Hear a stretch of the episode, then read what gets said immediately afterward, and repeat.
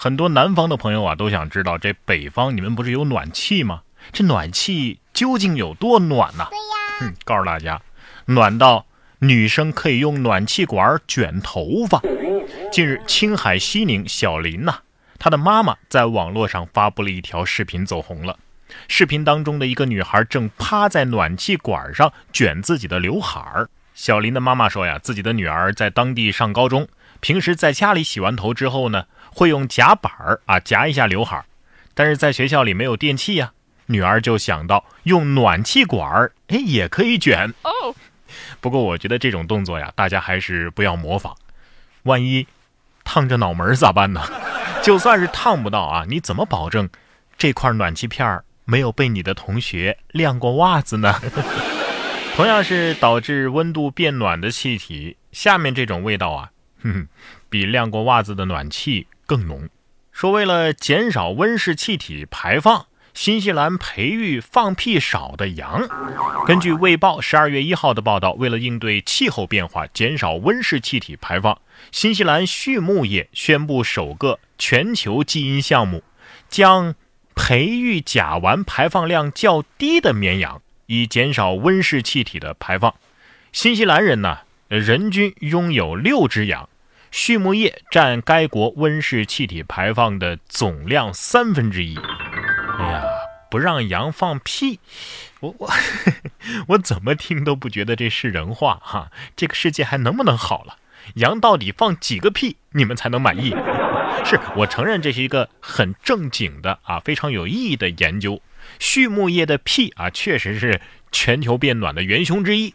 科学家们呢？呃，也已经培育出了放屁少的牛，但是总觉得这画风，反正让人严肃不起来啊。你看，我们应对这个温室效应的办法是什么？多种树啊。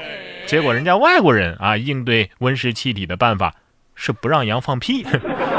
所以这些放屁少的羊吃起来会不会臭啊？啊，毕竟臭气没有释放出来。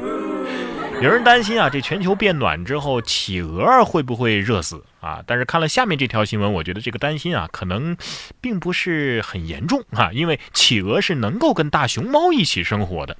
企鹅坐专列火车去见大熊猫，大熊猫却说：“呃。”等我吃完饭，咱们再玩啊！十二月一号，哈尔滨一只企鹅坐火车从哈尔滨赶到了某个景区见大熊猫，火车还特地为企鹅开辟了一块私人空间，将这块空间的温度调到五度。呃，到了熊猫馆之后啊，企鹅特别兴奋地来回踱步，但是大熊猫呢才不管这些，嗯，我得吃完了，进完食才慢慢和企鹅玩。哼哼。这是真的白熊咖啡厅，没错了。你看，企鹅、大熊猫，你俩同样都是黑白配，结果呢，一个长鸟样，一个长熊样。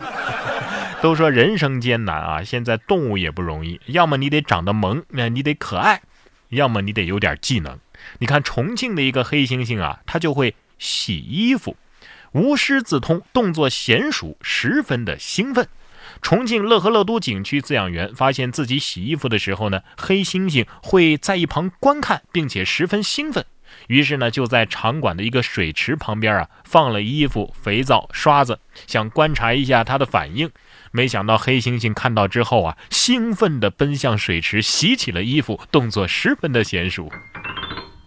还好我进化的快，不然现在在里边洗衣服的可能就是我。性感猩猩在线进化。真的挺想要一只的，呃，不用让他给我洗衣服，我有洗衣机，只是我这儿停电了，我缺个星星点灯。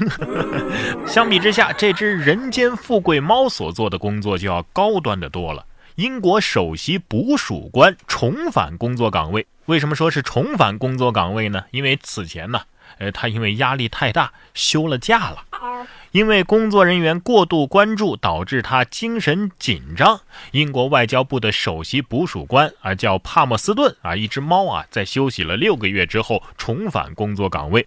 据《每日电讯报》的报道，这只体重超重而且前额掉毛的猫，在七月份被送到了外交部副部长麦克唐纳的家中啊，进行疗养康复休假。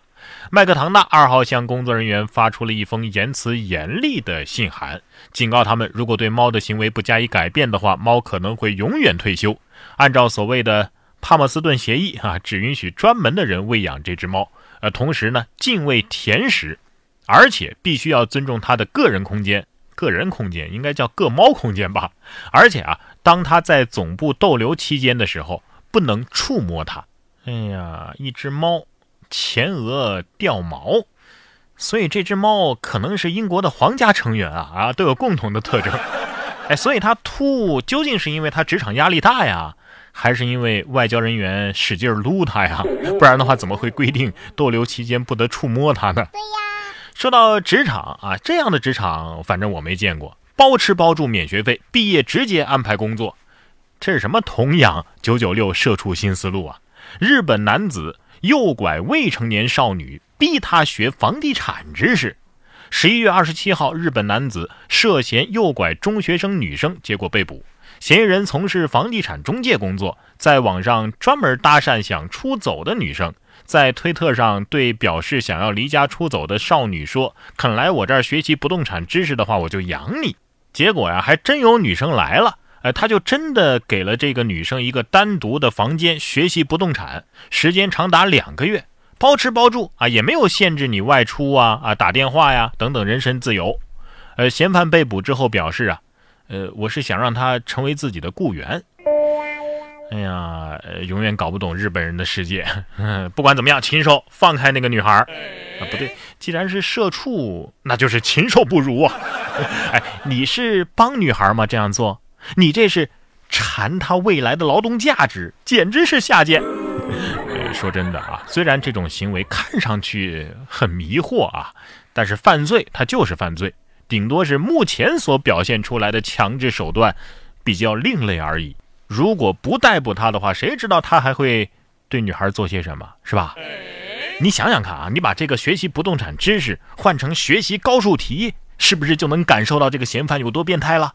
简直是人类精神虐待呀！